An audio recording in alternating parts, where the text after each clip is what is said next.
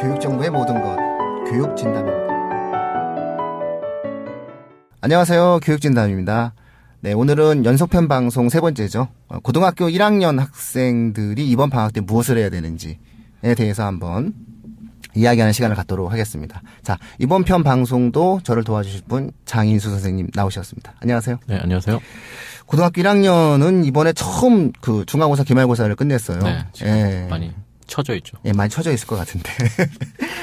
자, 어떻게 해야 되나요? 이 학생들. 다 고개를 다 숙이고 다니더라고요. 너무 좋은 고개 들라고 얘기합니다. 네. 그래서.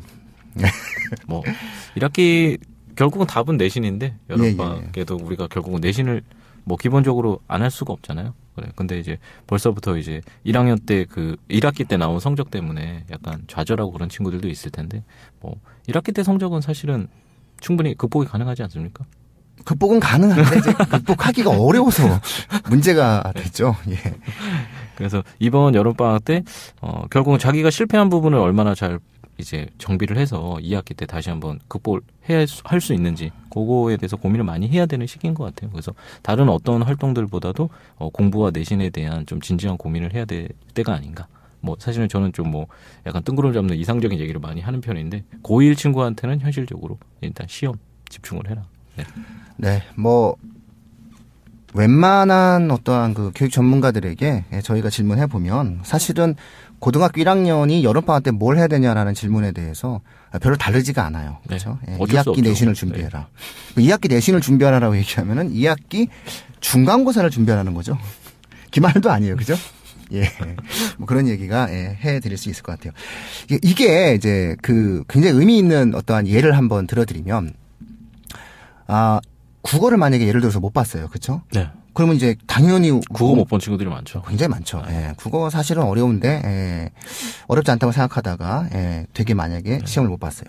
그러면 이제 어머님은 당장 국어학원 알아보십니다. 예를 들면은 그래서 국어학원을 막 보내려고 하시는데 국어학원에서 뭘 하라고 얘기하냐면은 관동별곡 특강을 들으라고 합니다. 네. 예. 그러면 이제 우리 어머님들은 아, 우리 애가 국어를 못 하니까 관동별곡 특강을 들어야 되는구나.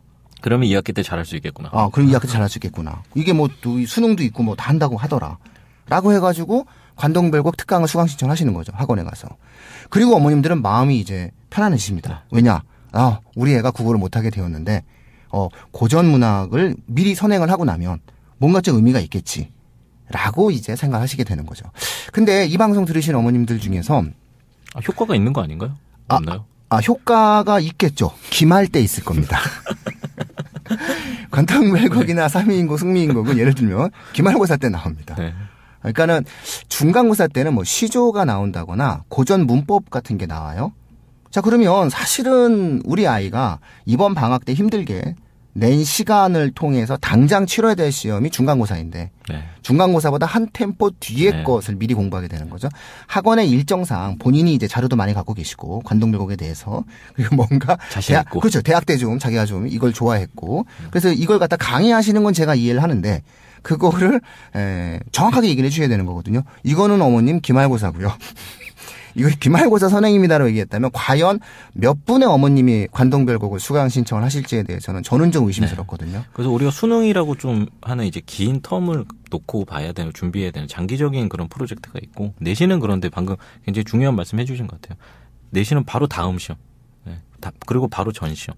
그래서 바로 전 시험에서 내가 무엇을 극복하고 보완할 것인지 그것이 바로 다음 시험에서 어떻게 효과가 날 것인지 좀 더 이건 짧은 주기로서 준비를 해야 되는 시험이기 때문에 예, 그런 그런 의미에서 방금 말씀하신 게 굉장히 중요한 포인트인 것 같습니다. 그래서 학 많은 학원들이나 뭐 이런 데서 많이 특강 같은 걸 많이 하잖아요. 근데 그건 장기적인 프로젝트인 경우가 많단 말이에요. 그렇게 됐을 때 아이가 지금 내신 때문에 상처받은 상황인데 장기적인 프로젝트를 통해서 근본적인 어떤 어, 뭐 능력을 쌓는다? 그게 당연히 먼 시험에서는 의미가 있지만 당장의 다음 시험에서 또 결과가 또 안 나오게 됐을 이제 점점 무너지게 되는 거죠. 그래서 그런 실수는 좀 반복하지 않아야 된다고 저도 생각을 합니다. 그렇죠. 그래서 내신 대비다. 뭐 2학기 내신이다라는 말을 그러니까 제가 청취자분들께 드리고 싶은 말씀은 고등학교에 자녀를 둔 어머님들은 굉장히 구체적이어야 된다는 거예요. 아, 그렇죠. 예, 더 저는- 예, 되는 저는 사실은 추상적으로 말하는 사람들이 굉장히 싫은 이유 아, 중에 저- 하나가 전데 아이고 왜 그래요? 그 추상은 아, 저는 사실은 추상이 예, 가 담보되지 않는 추상이라고 하는 것들이 사람들을 굉장히 현혹하고 힘들게 만든다고 생각해요. 그 2학기 내신. 아니, 2학기 내신이라고 말하면 안 돼요. 중간고사라고 그렇죠. 얘기해야 돼요. 2학, 1학년 2학기 중간고사. 이렇게 얘기해야 돼요. 그 정확하게 만약에 예를 들어서 그 관동묘 수강 신청하신 어머님이 1학년 2학기 기말고사의 메인입니다, 이게. 라고 얘기하면 저는 진짜 반 이상 안 하셨을 거라고 생각해요. 그걸 2학기라고 얘기하니까 틀린 말은, 거짓말은 아니었거든요. 그러나 그게 당장 눈앞에 있는 9월 말에 봐야 되는 그런 중간고사 대비는 아니라는 거죠. 그러니까 사실은 내신이다라고 하는 거는 중간고사 기말고사, 중간고사, 기말고사라고 하는 12번, 그 중에서 3학년 2학기를 빼고 나면 10번의 전쟁을 치르는 거거든요. 10번의 수능을 치르는 거거든요. 그러면 당장 눈앞에 있는 수능을 잘 봐야지 그 뒤에 있는 수능을 잘 보기 위해서 준비한다라고 하는 게 이번 방학 때 해야 될 일은 아니지 않느냐라는 말씀을 한번 드려본 거고요. 그 다음에 이제 수학 같은 경우 또 이제 내신에서 가장 또 우리 학생들이 가장 힘들어 하는데 아마 이 방송 들으시는 어머님들 중 대부분의 아, 자녀분들이 이제 수학학원을 다니고 있을 텐데 아, 만약에 만약에 수학에 대해서 한 말씀 만약에 해 주실 수 있다면 어떤 말씀을 해 주실 수 있으세요? 수학도 못 하셨어요?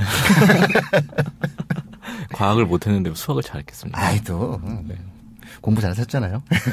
기준이 다른 거니까요. 예. 아, 여기까지만. 네.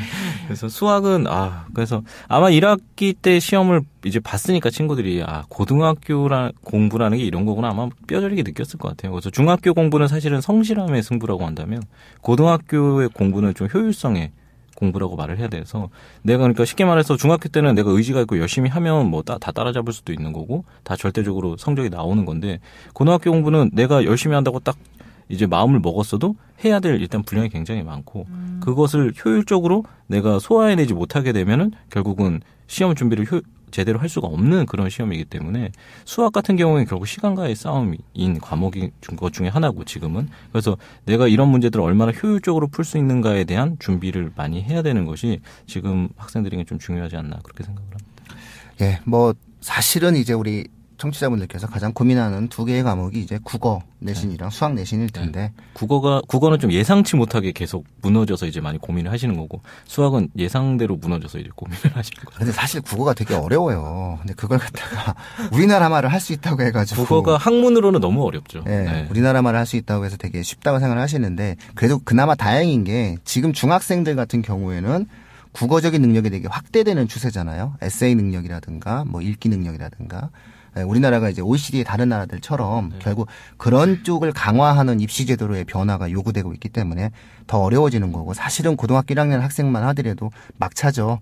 예, 국어 때문에 이제 예, 본인이 아주 인생에서 가장 어려움을 겪지 않을 수 있는 유일한 과목이지만 그럼에도 불구하고 국어가 되게 어려웠었던 부분이었었죠. 수학에 대해서는 제가 청취자분들께 이런 말씀 드리고 싶어요. 학원을 다들 보내시잖아요. 그러면 이번 중간고사와 기말고사가 끝나고 그 학원에서 시험지를 달라고 요구를 했는지에 대해서 잘 한번 확인을 해보세요. 그래서 시험지를 가지고 오라고 했는지, 그래서 내 아이의 시험지를 내 아이가 다니는 수학학원에서 가지고 오라고 했는지를 한번 확인해 보시고요. 두 번째, 그 시험지를 보고 선생님이 틀린 문제에 대해서 아이와 상담을 했는지에 대한 여부를 한번 확인을 해보세요. 아 그런 걸 안 하는 것도 있나요? 네, 그 다음에 세 번째로 그 틀린 걸 가지고 아 네가 이걸 모르니까 2학년 예, 1학년 2학기 중, 중간고사에는 시험 범위가 뭐가 나오니까 이번 방학 때 무엇을 하자라고 상담을 아, 한 했는지 안 했는지를 좀 확인을 해보시면 될 것 같아요. 그래서 이 세 가지를 이 세 가지를 만약에 학원이 하지 않았다라고 한다면은 아 조금은 에, 그 다시 한번 생각을 해보실 필요가 있고요. 아, 요구하시는 게 좋을 것 같아요. 그래서 다시 말씀드리면 아, 사실은 수학은 모르기 때문에 틀리는 거거든요. 모르기 때문에 틀린 실수도 모르기 때문에 틀리는 거기 때문에 그 틀린 문제를 왜 틀리는지를 확인을 하는 작업이 꼭 필요해요. 그리고 그 과정에서 알아야지 문제를 풀 수 있으니까 그런 과정을 나를 지도해주고 있는 선생님이 챙겨주지 않으면 사실 우리 애가 힘들게 되거든요. 그러니까 또 틀리게 되는 거예요. 또 똑같은 실수를 반복하게 되는 그런 부분이 만들어지니까 아, 세 가지 꼭 기억해 주세요. 시험지를 걷었는지 내 애가 다니는 학원이. 그래서 그 틀린 문제를 같이 한번 확인을 해봤는지. 그래서 내 애가 어느 과정에서 틀렸는지를 우리 선생님이 확인을 했는지. 세 번째로 그렇게 해서 어, 여름방학 때 무엇을 하자라는 계획을 세워서 이야기를 했는지. 이런 것을 통해서 이제 세밀하게 내 아이가 이번 방학 때라든가 아, 9월 달에 어떻게 공부를 하는 것이 아, 다가올 중간고사 때 좀 대응을 잘 할 수 있다. 아, 이렇게 좀 접근을 해 나가는 것이 바람직한 접근법이 아니겠느냐라는 생각을 좀 말씀드려 보고 싶어요. 근데 아마 의외로 이 방송 들으신 어머님들은 생각이 많아지실 거예요. 네. 음, 왜냐하면은 생각보다 수학학원들이 이렇게 안 합니다. 그게 좀 문제가 되겠죠. 그러면 아, 안 하는 학원은 어떡하냐? 뭐, 안 하는 학원은 어떡하긴요.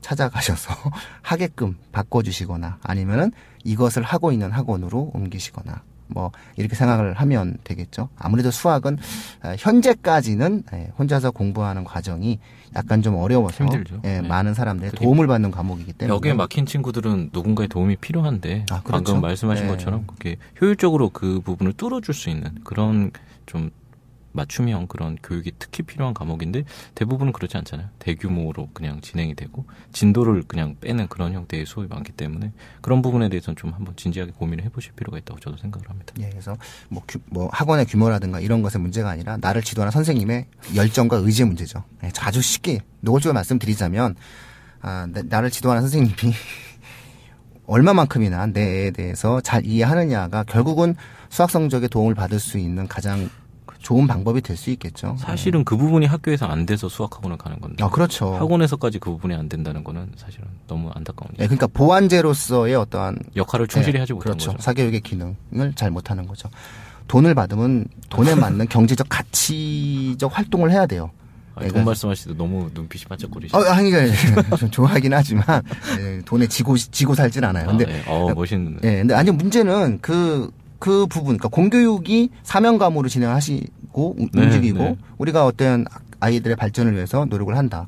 근데 사교육은 결국은 아, 경제적인 비용을 지불한다라고 하면 그 비용에 네. 맞는 교육 서비스가 제공이 돼야 그렇죠. 되는데 그 비용에 맞는 교육 서비스다라고 하는 것은 내 아이에게 특화된 형식으로 내 아이가 부족한 부분들의 벽을 뚫어주기 위한 건데 네. 내 아이의 벽이 무엇인지를 모른다면 그거는 아니라는 얘기를 제가 2학기 때는 또 비효율적인 이제 막연한 공부에 네. 빠지게 되겠죠. 그렇죠. 네. 뭐 애가 또 틀리는데 그 계속 네. 틀리게 만드는 예, 그런 어떤 교육이 될 수밖에 없다. 이렇게 말씀드릴 수 있습니다. 예, 잘 들으셨는지요, 어머님들. 예, 답답하시지만, 예, 다양한 형태들에 대한 이런저런 이야기들 많이 합니다. 하지만, 아, 마무리로 저희가 교육진담이 예, 한마디로 정리해 드리자면, 고1 학생들은 내신입니다. 아직은 내신을 포기할 때가 아닙니다. 그렇기 때문에 무조건 내신의 경쟁을 해야 되는 거죠. 이 말을 다음 겨울방학 때도 또 할 것 같은데요. 아, 저는 뭐 항상 합니다. 왜냐하면 3등급인 학생도 포기하면 안 되고요. 아, 네. 5등급인 학생은 또 5등급 아, 학생 조건대로 맞습니다. 포기하면 안 되는 네. 거예요. 그래서 학생부 종합 전형이라든가 뭐 교과 전형이라든가 내신을 기본으로 하는 전형들이 굉장히 많이 있기 때문에 아, 내신을 포기할 수 있는 것은 없어요. 어, 없고 아, 그렇기 때문에 결국은 내신에 대한 준비를 우리 학생들이 열심히 하는 것 그렇다면 당장 이번에 지나간 거에 대한 생각은 반성에 대한 의미로 생각해야 되는 거고 무조건 앞에 내신을 생각을 해야 되는데 그거는 2학기 내신이라는 추상으로 접근하지 마시고 2학기 중간고사라고 하는 구체적 대상으로 생각해 주실 필요가 있다. 이렇게 말씀드려 봅니다. 네, 오늘 방송 마칠게요. 감사합니다. 네, 감사합니다.